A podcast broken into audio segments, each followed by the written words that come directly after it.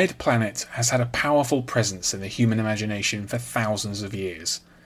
Because it's visible with the naked eye, and because of its striking colour, Mars has been directly observed by countless people. It's worked its way into mythology, religion, scientific inquiry, and of course into science fiction. From the lurid alien world of the Victorian and pulp eras to the more grounded portrayals that followed the visit by Mariner 4 in the 1960s, to the contemporary realistic approach, Mars has been a staple of SF. In particular, the idea of colonizing Mars has fascinated writers for generations.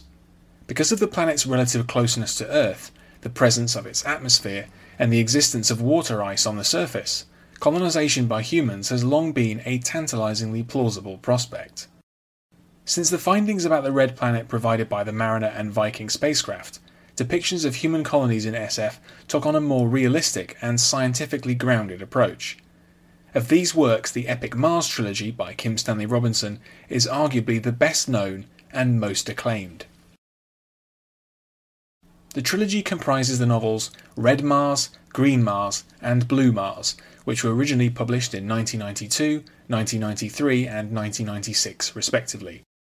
As their titles imply, the books are not only about an effort to colonize Mars, but to go further, to terraform it, to permanently alter the planet to better suit human habitation. The shift in colours reflects the alteration to Mars over the course of the series, from the hostile red planet to the green planet in transition to the blue Earth like world. The series is truly huge in scope.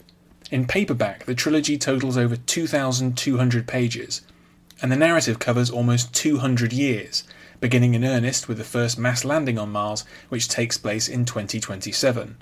It's a timescale which, if you think about it, doesn't leave humanity much time to get organised at this point. Robinson's books aren't huge just in terms of page count or their timescale, they also touch on a wide range of ideas.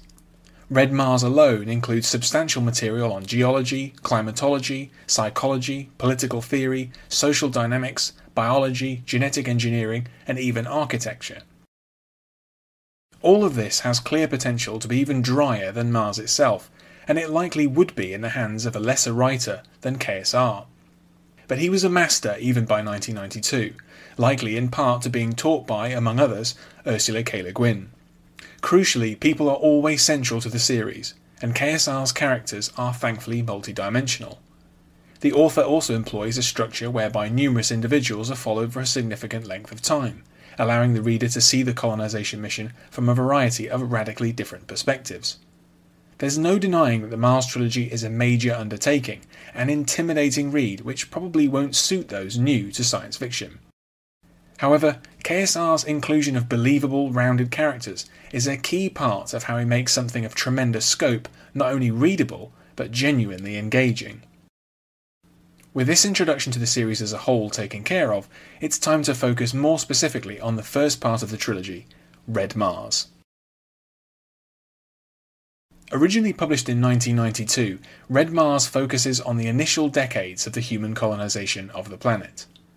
To a large extent, it's based around the first hundred, the 100 individuals who make a mass landing on Mars in the spacecraft Ares in the year 2027. An early part of the book depicts the journey of the Ares from a troubled Earth to the untouched wasteland of Mars, during which KSR introduces a subset of the first hundred in some detail. Even before the travellers arrive on the Red Planet, they are already debating what they should do when they arrive there. They are even questioning whether those who funded and organised the mission back on Earth should be listened to at all.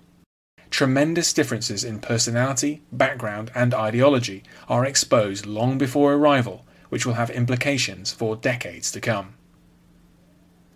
The middle part of the book focuses on the practicalities of colonization and the emerging terraforming effort.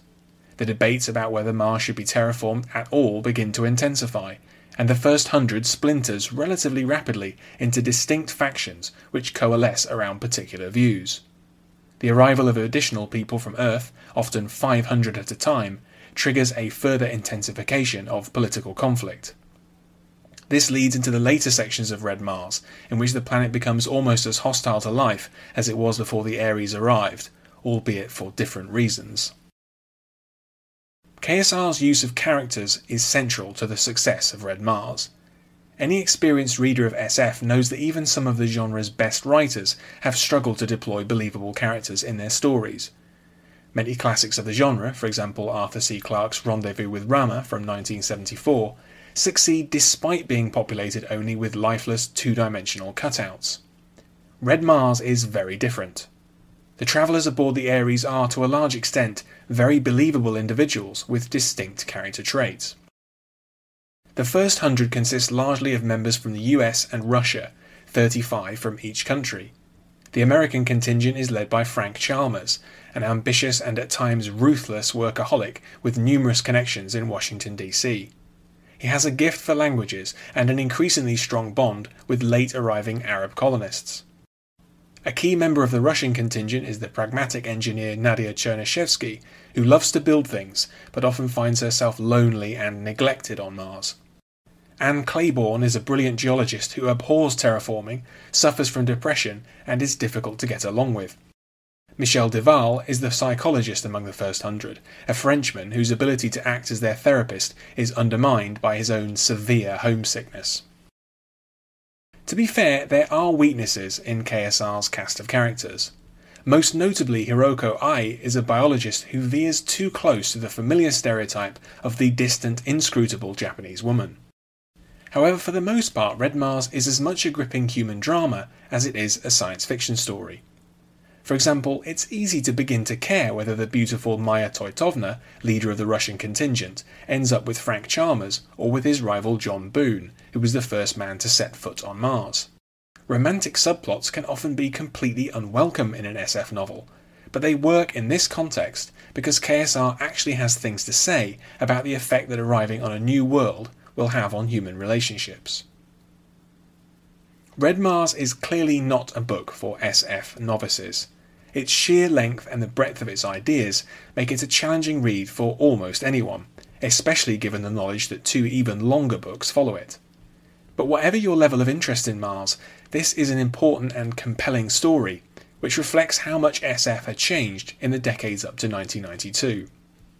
While a human mission to Mars seems about as unlikely as ever today, the situation on Earth seems to become increasingly similar to the warlike, collapsing world depicted in Robinson's novel.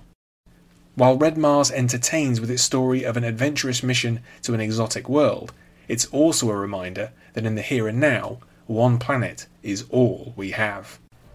Thanks for listening to this episode. You can find more of my writing in text and audio form at my site andyjohnson.xyz.